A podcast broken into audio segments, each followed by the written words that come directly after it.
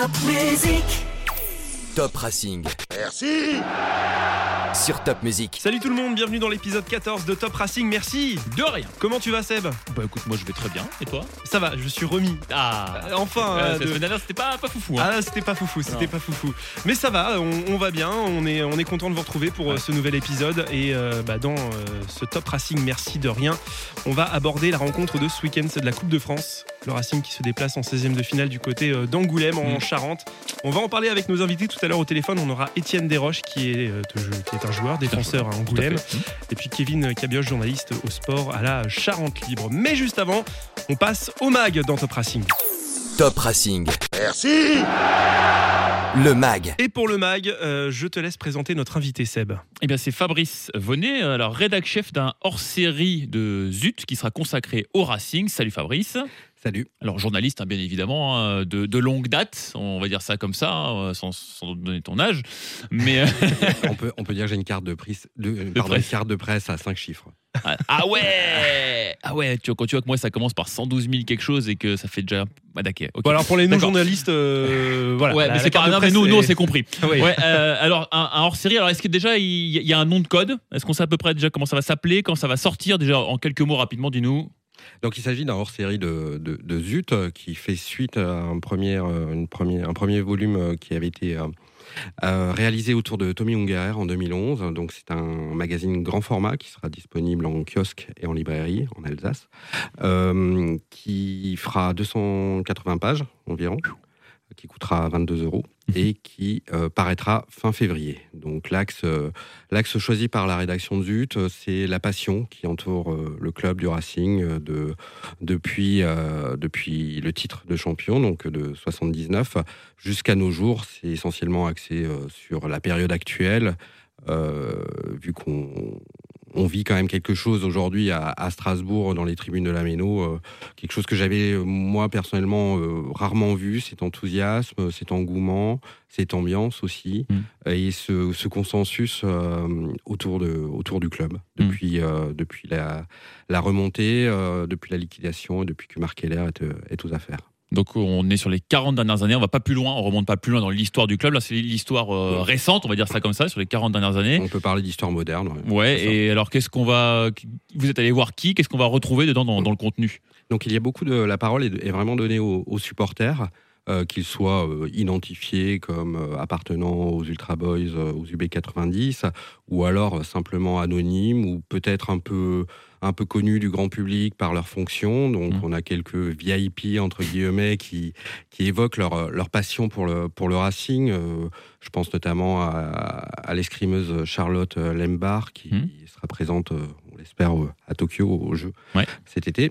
Euh, je pense aussi à Christian Prudhomme, qui est le, le- le- le directeur du Tour de du tour, ouais. France, Hmm. qui n'est pas alsacien, euh, qui a des origines alsaciennes, mais qui est un fondu du Racing depuis sa, sa plus tendre enfance et euh, qui ne jure que par ce club. euh, C'est vrai.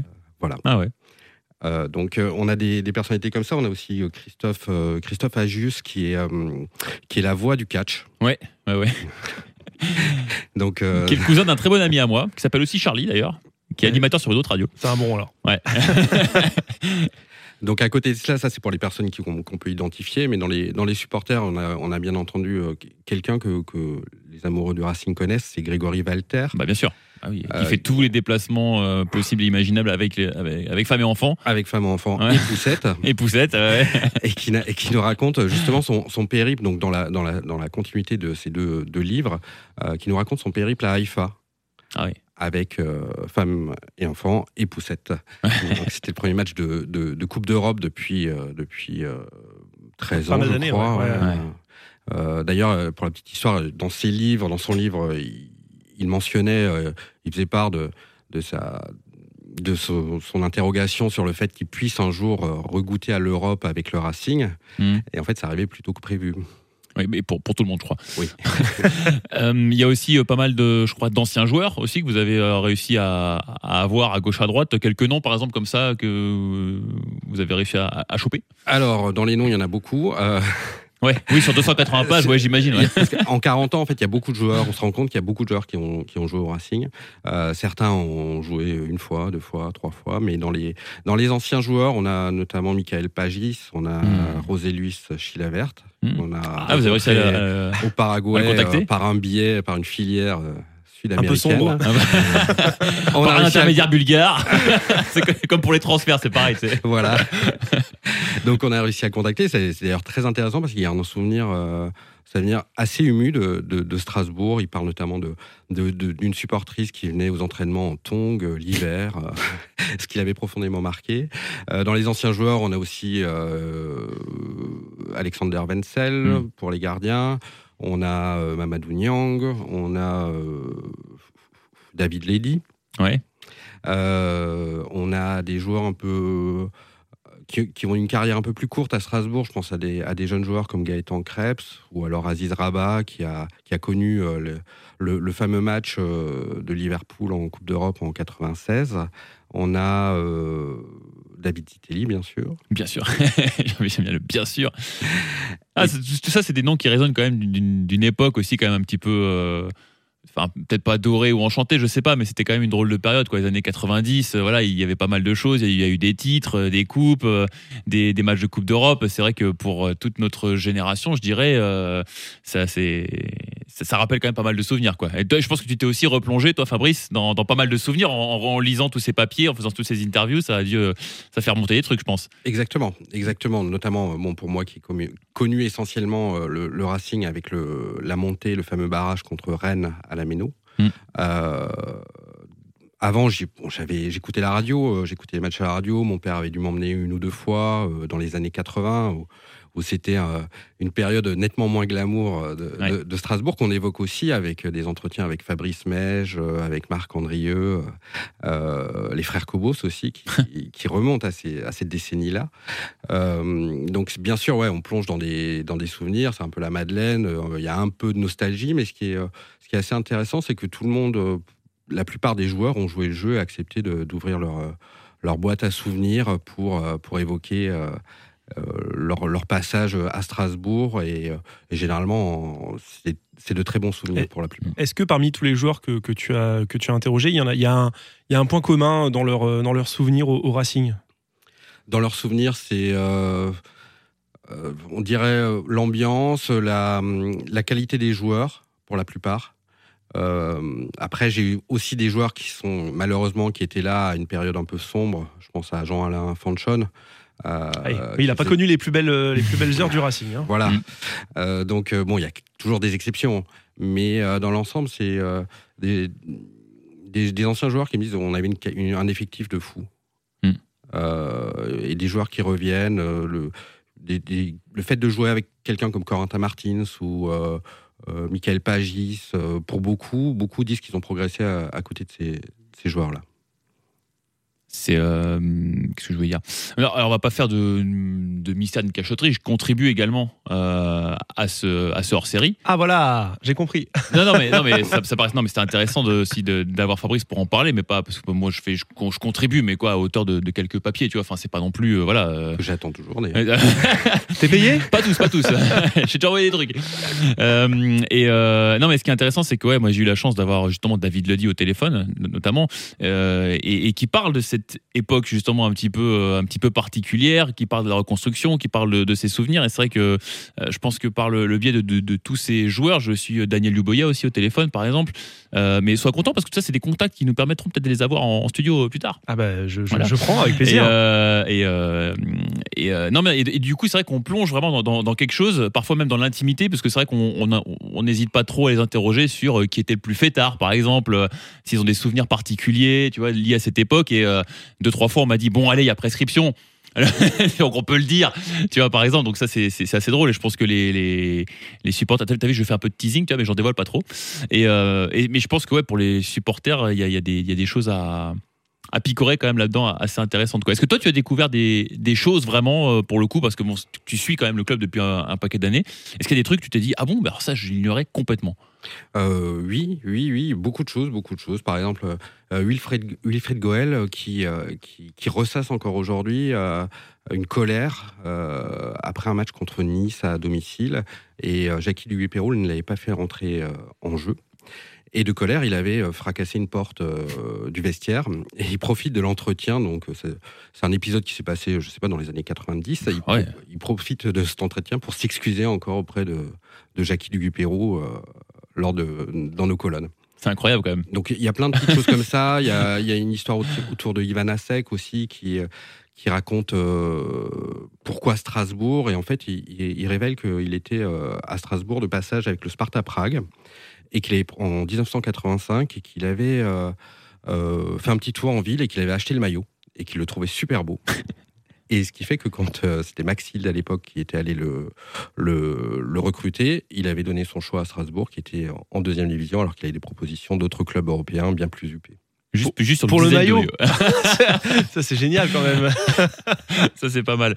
Euh, tu l'as fait, euh, ce projet, tu le fais aussi un petit peu euh, avec, on va dire, avec l'aval du Racing aussi. Ça s'est pas fait en- entre guillemets dans, dans leur dos, Euh, et, et ça t'a permis aussi, euh, bah, qui t'ouvre aussi pas mal de portes euh, dans le club là actuellement. Oui, bien sûr, parce qu'on voulait pas occulter non plus le club euh, aujourd'hui, euh, qui représente quand même beaucoup de choses, et puis euh, qui, qui, est, qui est quelque part garant un peu de, de aujourd'hui de l'histoire euh, du Racing. On- il y a ce projet, je sais pas où c'en est exactement, de ce projet de musée dans, Mm. qui devrait voir le jour dans, le, la, future, dans la future Méno une fois agrandie. Donc, l'équipe actuelle, les dirigeants autour de Marc Heller sont, euh, sont attachés finalement à cette histoire. C'est pas comme euh, euh, dans d'autres clubs euh, en France ou ailleurs où euh, des dirigeants complètement étrangers viennent et, et pourraient euh, jeter des, des trophées à la poubelle. Alors je dis ça parce que ça s'est déjà produit à Mm. Strasbourg euh, par le passé. Euh, donc, euh, donc voilà, donc on on n'a on n'a pas voulu euh, adopter la position de. On n'avait aucun intérêt à le faire dans notre coin, donc on a présenté notre projet au club euh, de manière bienveillante, selon la formule à la mode, et euh, ce qui nous a permis en fait d'échanger et puis de mettre en place euh, quelques sujets, quelques rendez-vous.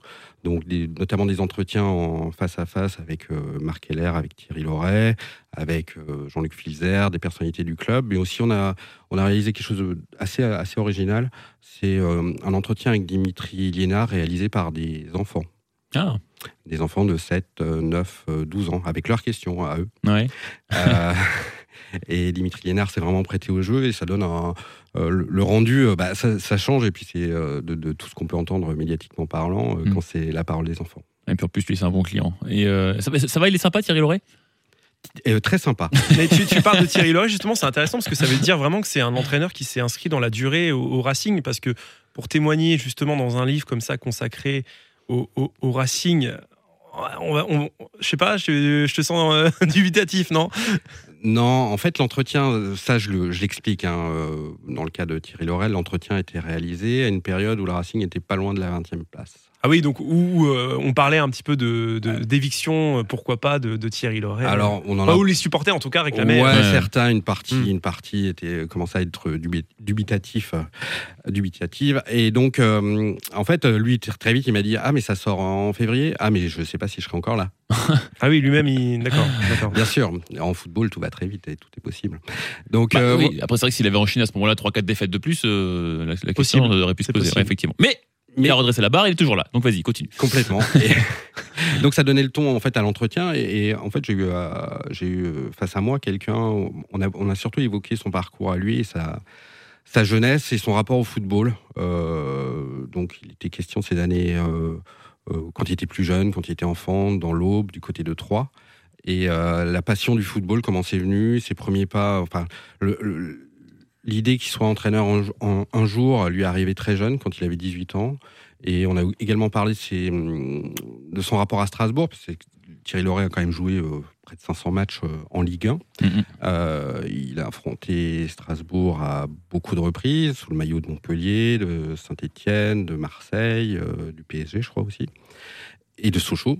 Et en fait, quand je lui demandais quel souvenir il avait de, de, de Strasbourg, il m'a, délivré une, une anecdote que j'ignorais, c'est qu'il avait, euh, avait tenté sa chance au centre de formation, qui était alors dirigé par euh, Arsène Wenger.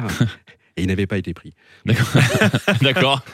Après, euh, c'était un bon joueur, mais ça n'a jamais été un, un top player. euh, Ah, il a quand même une sélection en équipe de France. Oui, euh, bah, il y en a plein hein, qui ont une sélection. euh, Bah, c'est un joueur. Non, mais c'est un joueur solide de Ligue 1. C'était- quoi, voilà, voilà. c'était un- c'est ça, c'était un bon voilà, joueur, mais c'était ouais. pas un. euh, Il y, a- il y a beaucoup de, de bons entraîneurs, très bons entraîneurs, qui n'ont pas été forcément de- d'excellents joueurs. hein, euh. Ah oui, non, mais ça, il y en a même plein. Ah ben il y en a, il y en a, il y en a un bon paquet. Bah, et ça commence avec Giroud, Christophe Pellissier. euh, Et des grands euh, joueurs qui ont, qui feront pas forcément de bons entraîneurs. hein, euh. Aussi, bien sûr. Ouais, Mm. ouais. Mm. Thierry Henry. Thierry Henry. Oui, mais ça, c'est le début de la carrière, donc euh, on Oui, va pas le juger sur, euh, sur suite, une expérience ratée à Monaco. Pas tout de suite, pas tout de suite. Euh, ce- ouais, donc, euh, donc Thierry Loret, euh, tu, tu l'as, tu l'as vu aussi peut-être sous un autre jour que celui qui l'affiche. euh, bah voilà, les, les soirs de match avec la tension, on sait que voilà, on sait que parfois il peut être un peu, un peu fraîche, comme on dit en alsacien. Euh, est-ce que, est-ce que euh, avec toi, Fraîche ou frère ah, ou frère peut-être, ouais. Ouais, plutôt. Et euh, est-ce que, euh, ouais, est-ce que, est-ce que du coup, tu as eu un autre, euh, une autre vision de, de l'homme tel qu'il, voilà, il est différemment? Oui, totalement. Enfin, c'était quelqu'un de, de très, euh, très courtois, très correct, une discussion vraiment intéressante où il n'y a pas eu. euh, il n'y a pas eu de, de, de, de coup de gueule, par exemple, ou les, les, les habituels. enfin, les habituels, c'est un peu moins, j'ai l'impression, quoi, mais les, les, les, fameuses punchlines qui, qui alimentent un peu les, les, les réseaux sociaux ou la presse, euh, la presse sportive. Donc, euh, euh, c'était c'était un entretien, on va dire, paisible, quoi, et très intéressant. Euh, après, on a évoqué ce- ce- cette caractéristique de, de Thierry Loret euh, qui peut plaire ou agacer parfois lorsqu'il s'agit de, de- de s'exprimer après les matchs à chaud. Mhm. Donc, il explique, comme n'importe quel entraîneur pour- pourrait peut-être le dire, c'est que il a très peu de temps pour, pour réfléchir à son discours quand on, sort du terrain, d'une défaite ou, ou d'un match où il y avait des actions un peu litigieuses. euh, Qu'il, euh, en même temps, il faut s'adresser à la fois à la presse, mais aussi euh, pas oublier les supporters, les joueurs, euh, euh, tout, un environnement qui fait qu'on doit s'adresser un peu à toutes ces personnes euh, dans un discours euh, d'après-match. Mm. Euh, donc voilà, un exercice pas très simple. Alors, je pense qu'il pourrait s'en tirer, certains s'en tirent très bien avec la langue de bois. Lui, c'est pas tout à fait son cas. Donc forcément, des fois, ça fait des, étincelles. Et euh, alors, au reste du sommaire, donc, on- donc Thierry Loret, ok, on lira ça avec beaucoup euh, d'attention. et, alors, au niveau du sommaire, tu as d'autres choses? Il y a au niveau des, je sais pas, des contributeurs, par exemple, qui, qui, un petit peu sur ce projet, parce que 280 pages, on l'a dit, tu le fais pas tout seul. Presque. non. non, c'est pas vrai. Euh, oui, en effet, on a, on, a, on a fait appel euh, à un dessinateur de BD, notamment. Enfin, il y a deux dessinateurs de BD qui interviennent. Il y a notamment Timothée Osterman qui, euh, Oui. qui dessine dans SoFoot. Oui, oui, ouais, Euh, qui, a, qui a fait une BD sur le foot amateur. Ah oui, Donc, son on m'a offert à mon anniversaire l'année dernière. De son Très, très bien. expérience à Marmoutier, Oui. au FC Marmoutier, en C'est ça. D9. Donc, un, un joueur qui se définit comme le Benjamin Cornier de, de Marmoutier.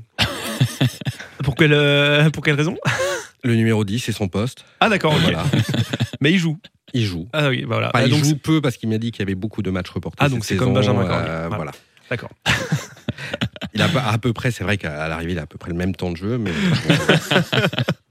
Donc on a Timothée Osterman et on a également Grégoire Carlet, qui est un dessinateur de, BD euh, strasbourgeois, qui a sorti euh, récemment un, album avec Nine Antico chez Dupuis qui s'appelle Il était deux fois Arthur, autour de la boxe.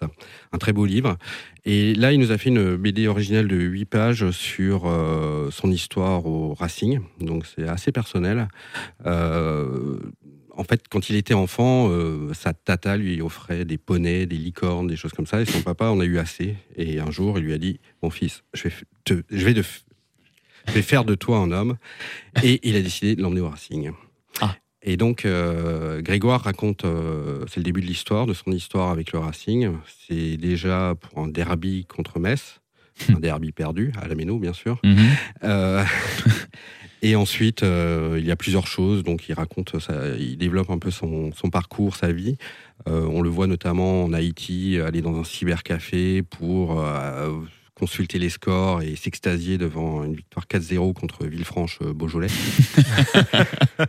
Des choses comme ça. C'est euh, euh, assez incroyable. Euh, au niveau du dessin et du récit, c'est euh, vraiment très, très bien. Et bah du coup, euh, tout, euh, toute cette passion autour du Racing est retrouvée du coup dans le dans le hors-série euh, de Zut, hein, c'est ça. disponible fin février C'est ça, en On a- kiosque et en librairie. en kiosque, en librairie. euh. Et sur le shop de Zut, euh, sur, euh, sur Internet, bien sûr. Eh ben parfait, on en reparlera de toute On façon. en reparlera on en reparlera au niveau, euh, pendant, pendant la sortie. Merci beaucoup Fabrice d'avoir été notre invité. Merci à vous. Fabrice Vonnet, journaliste fan du, du Racing. On peut être les deux. hein. On peut être les deux. Euh, on peut être les deux, mais, Mais tout en restant objectif. mais j'étais bien content dans ma carrière de journaliste de pas écrire, de devoir écrire sur le Racing et de m'y consacrer seulement maintenant. D'accord, bah, parfait. Merci beaucoup Fabrice d'avoir été notre invité dans Salut. Top Racing. Euh, merci de rien, on passe à l'actu. Top Racing. Merci L'actu. Dans l'actu, on aborde la rencontre de ce week-end et euh, le Racing se déplace en Charente du côté euh, d'Angoulême. C'est la Mm. Coupe de France, 16e Eh oui. de finale. Euh, samedi 18h au stade Chanzy d'Angoulême. C'est le stade de l'équipe de rugby aussi hein, de, Ouais, d'Angoulême qui évolue en, en Pro D2. Voilà, Tout à fait. Pour les amateurs de rugby. Des ballons Bon. ovales. du ballon, on va. On va en parler avec euh, nos invités. Euh, tout d'abord, on accueille Étienne Desroches. Salut Étienne. Eh, salut Et tu es euh, défenseur, toi, au Angoulême Charente Football Club. Oui, c'est ça, exactement. Et euh, avec toi, il y a Kevin Cabioche. Bonjour Kevin. Salut journaliste euh, au sport à la Charente Libre, suiveur d'Angoulême depuis, euh, depuis pas mal d'années hein, déjà. Voilà, depuis euh, six saisons. Depuis six saisons. Oh. Alors, du coup, tu as vu un petit peu l'évolution d'Angoulême ces dernières, euh, ces dernières années Parce que c'est ça, c'est un club qui, euh, qui, qui est monté, euh, notamment de, de, de, National de, 3. de National 3, Ouais. National 2. Ouais, voilà, ils viennent de monter euh, bah, la, la saison dernière, là, donc euh, ça, ça progresse petit à petit depuis, euh, depuis au moins quatre ans avec euh, l'arrivée d'Hervé Louba, l'entraîneur, et, et de saison en saison, le, le niveau euh, augmente. Et puis là, il y a cette aventure en Coupe de France qui en plus euh, rajoute un peu de piment. Il y a, il y a- il y a de la place pour, pour le foot à Angoulême? Ouais, bah, ça, ça reste une terre de foot, hein, la Charente et Angoulême, même si bah, ces dernières saisons, on a plutôt euh, vu le club de rugby euh, du SA15 euh, jouer en Pro D2, donc forcément les gens s'intéressent aussi au haut niveau, mais c'est vraiment une terre de foot et il y a de la place et je pense que le stade va être, va être rempli euh, samedi pour, pour la réception de, de, de Strasbourg. C'est 8000 places apparemment, hein, le, le stade Chanzy, c'est ça? À peu près. Euh, c'est 6000 en fait, parce que 6 000. la, la préfecture a un peu limité pour, pour des raisons de sécurité, donc il y aura que 6000. D'accord. Mais bien rempli, ça aurait pu faire euh, 8000. Ouais. Euh, Étienne, t'as as déjà joué devant ce stade euh, plein à Angoulême? Euh, non, Angoulême, non. On a, eu, on a joué euh, la saison dernière, on a reçu euh, la donc un club de Ligue 2 au septième tour. Et il y avait, il y avait, y avait à peu près 2000 personnes, mais c'était dans, dans notre stade à nous, c'était pas hum, au stade, de, au stade de rugby. Là, pour nous, c'est la première fois qu'on va jouer dans ce stade, donc, euh, donc, euh, donc voilà, on verra bien. Mais c'est un petit stade euh, qui peut, euh, qui peut accueillir pas mal de monde, donc je pense que pour l'ambiance, ça, ça va être pas mal, je pense. Quelle a été ta, ta réaction, Étienne, quand tu as appris que tu allais jouer contre, contre Strasbourg, donc une équipe de, de Ligue 1 Bah, Bah, ta, était- réaction est celle de l'équipe en général. hein. Bah, en général, on était très contents parce que voilà, c'est ce qu'on attendait depuis euh, depuis que les Ligue 1 euh, sont rentrés. On voulait on voulait jouer absolument une Ligue 1, c'était l'objectif. Donc forcément, on était on était très contents. Après, c'est vrai que sur le tirage, on est tiré, euh, on aurait pu euh, tirer Marseille. Ouais, c'est ça, bon. pas- trop déçu de pas avoir tiré le PSG, Marseille. euh, Bah après, on, se doute bien que c'est on voulait jouer une Ligue 1 quoi. Après voilà, Marseille, Paris, Lyon, Monaco, ça aurait été euh, ça aurait été la cerise sur le gâteau, mais mais bon voilà, une Ligue 1. euh, en plus, c'est Strasbourg, c'est un club mythique. euh, donc, euh, donc franchement, non, on est, on, est très satisfait. Est-ce que vous, qu'est-ce que vous connaissez de cette équipe de Strasbourg? Parce que j'imagine, tu sais que pff, le samedi soir sur le Sport, quand t'as le choix, tu regardes pas forcément les matchs de Strasbourg, tu vois. Euh, je me mets à, à votre place. Est-ce que vous la connaissez quand même un peu cette équipe de Strasbourg? Oui, on connaît quand même, enfin, pour ma part, parce que voilà, je suis quand même pas mal de football, euh, j'aime bien regarder les matchs, etc., donc je connais pas mal. En plus, euh, début de saison, euh, voilà, ils ont, ils ont fait des barrages pour l'Europa League, donc, euh, donc ils ont été un, peu plus mis en avant. Puis la- l'année dernière, ils ont remporté la, la Coupe de la Ligue. Donc forcément, on a, on a, on a entendu parler d'eux, on les a vus jouer, donc voilà, on, on sait, on connaît, on connaît pas mal cette équipe quand même. On connaît les joueurs, donc, donc voilà. Puis Kevin, il, y a euh, des, il y a des bons, il oui. y a des bons petits joueurs aussi comme euh, Liénard ou Ajorc. Donc euh, c'est une équipe que- qui, a, qui a plutôt bien marché l'année dernière, même si c'est vrai que cette année ça a l'air d'être un petit peu plus compliqué pour vous. Mais non, mais non. Bien. Mais euh, justement, euh, Étienne, quel est, euh, quel est le joueur du Racing dont vous vous méfiez le plus? Euh, qu'on se méfie le plus, je sais pas s'il y a un joueur en particulier. Après on sait que voilà, devant euh, euh, Ajor qui est un très très bon joueur. On sait que voilà, derrière euh, il y, a, des très bons joueurs, les trois derrière, euh, Djikou, Mitrovic, euh, Koné, c'est de très bons joueurs, très costauds physiquement. Donc, voilà, après on sait que c'est une équipe où il n'y a pas forcément de grosses grosses individualités, mais c'est un très très bon collectif. Donc voilà, on sait que ça va être très compliqué samedi. Kevin, euh, toi qui suis cette équipe d'Angoulême, qu'est-ce que tu peux nous en dire? Parce que bah, nous, forcément, c'est plus compliqué de voir des matchs National 2, je te cache pas. Euh, vu, vu, un petit peu bah, de l'extérieur, bon, même si je pense que tu restes un petit peu supporter de, de cette équipe, à force, on s'attache, on sait, on sait comment c'est. Ouais, Mais c'est quoi les, les, les forces de cette équipe d'Angoulême que le, que le Racing va, va affronter? Ben, je trouve qu'ils ont une bonne défense. À mon avis, ils vont, ils vont jouer à 5. Alors, euh, des fois, ils jouent à 4 derrière, des fois à 5. Ils ont trois défenseurs centraux qui sont vraiment très costauds euh, dans les duels et tout. Donc, je pense que ça peut, ça peut résister à une, même à une équipe comme, comme Strasbourg, ça peut résister, quoi. Après, au milieu de terrain, ils ont un, numéro 10 qui s'appelle Lucas Franco, qui, quand il est dans un bon jour, euh, est un super joueur aussi. Donc, euh, je pense qu'ils ont moyen de faire quelque chose, même si, bien sûr, ça va être, euh, ça va être difficile.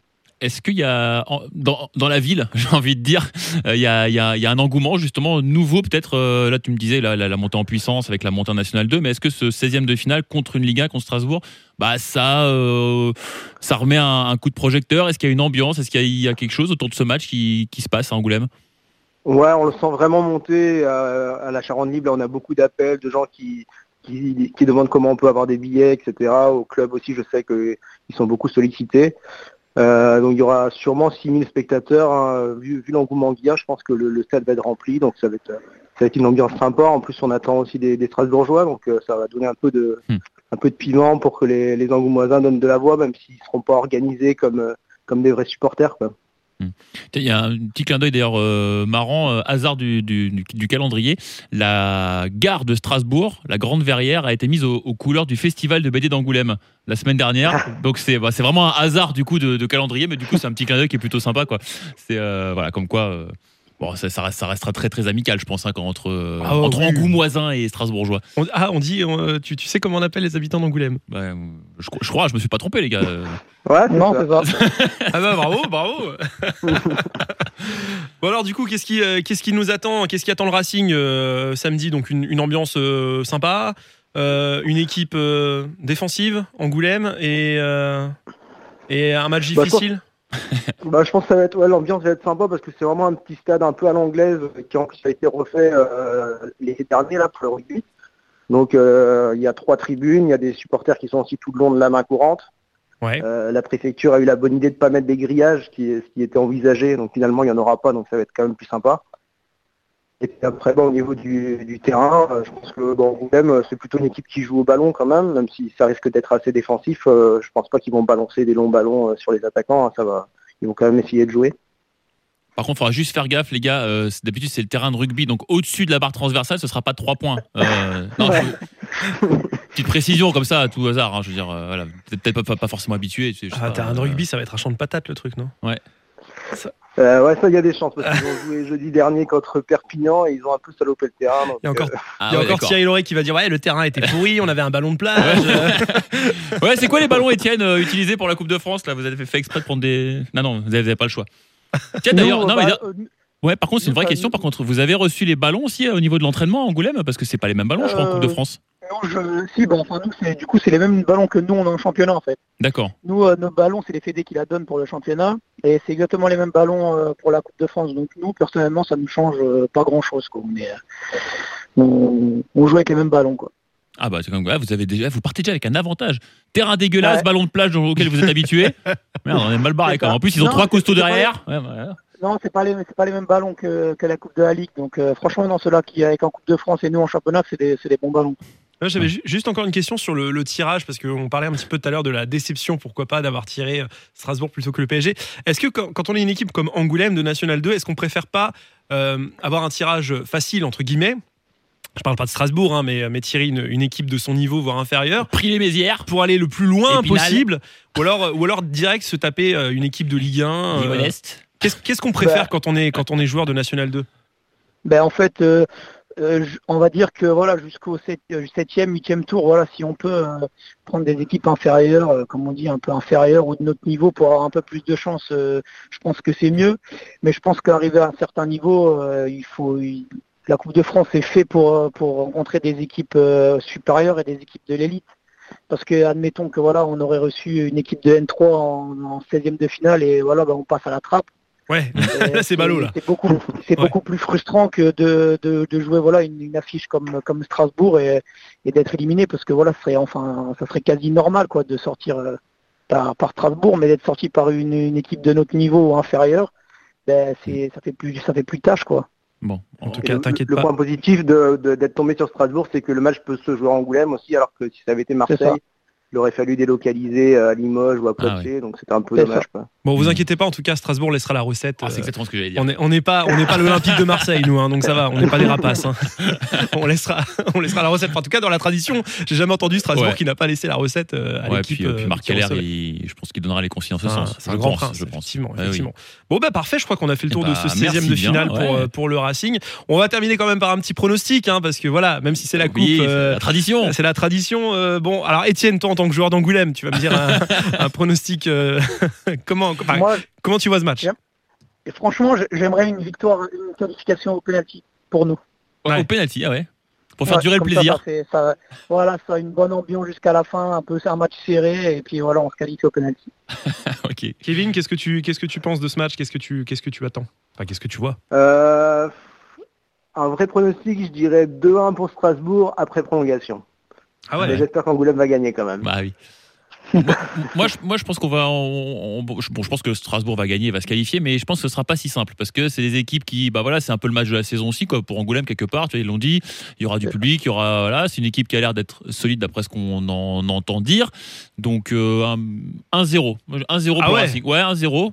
Petit bras là. hein. Bah ouais, mais tu sais, parfois ça suffit, c'est pour aller en huitième, ensuite en quart, en demi, en finale et battre le PSG en finale. Bien sûr. Il faut parfois passer par des matchs un petit peu difficiles comme ça. Et euh, mais voilà. Ouais, moi je vais dire, moi je vais dire quand même 2 2-0. euh, voilà, ça, ça reste un score euh, euh, largement acceptable pour pour le Racing et pour Angoulême aussi. Et... Et J'ajoute juste Oui. un truc. Ouais. C'est que, en tout cas, bravo les gars, vous avez un super beau maillot. Alors oui, on a vrai, découvert ça. On, on s'est fait la réflexion sur le maillot d'Angoulême. Franchement, il est très propre ce maillot. Ah, bah merci, c'est gentil. Ah, En franchement, plus, il change tous les ans et c'est vrai que tous les ans, il est vraiment pas mal. ça doit être, euh, Ah, ça doit être agréable à porter aussi d'avoir un, un beau maillot comme ça qui, C'est qui, Ah, ferait envie à beaucoup d'é- d'équipes de Ligue 1. hein. Tout à fait. ouais. Je pense aux, aux Amiénois par exemple. Par exemple. Par, Par exemple. sans les citer, sans les citer. Bon, merci beaucoup messieurs d'avoir été nos invités.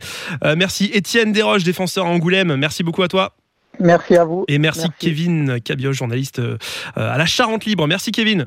Merci et bon match samedi. Allez, Merci bon match aussi, euh, samedi. On va suivre euh, donc ce 16e de finale de la Coupe de France au Stade Chanzy d'Angoulême. Merci beaucoup Seb. Eh bah, merci à toi, Charlie. Merci d'avoir été présent pour cet épisode 14 de Top Racing. Merci De rien. et on se dit à la semaine prochaine. Salut.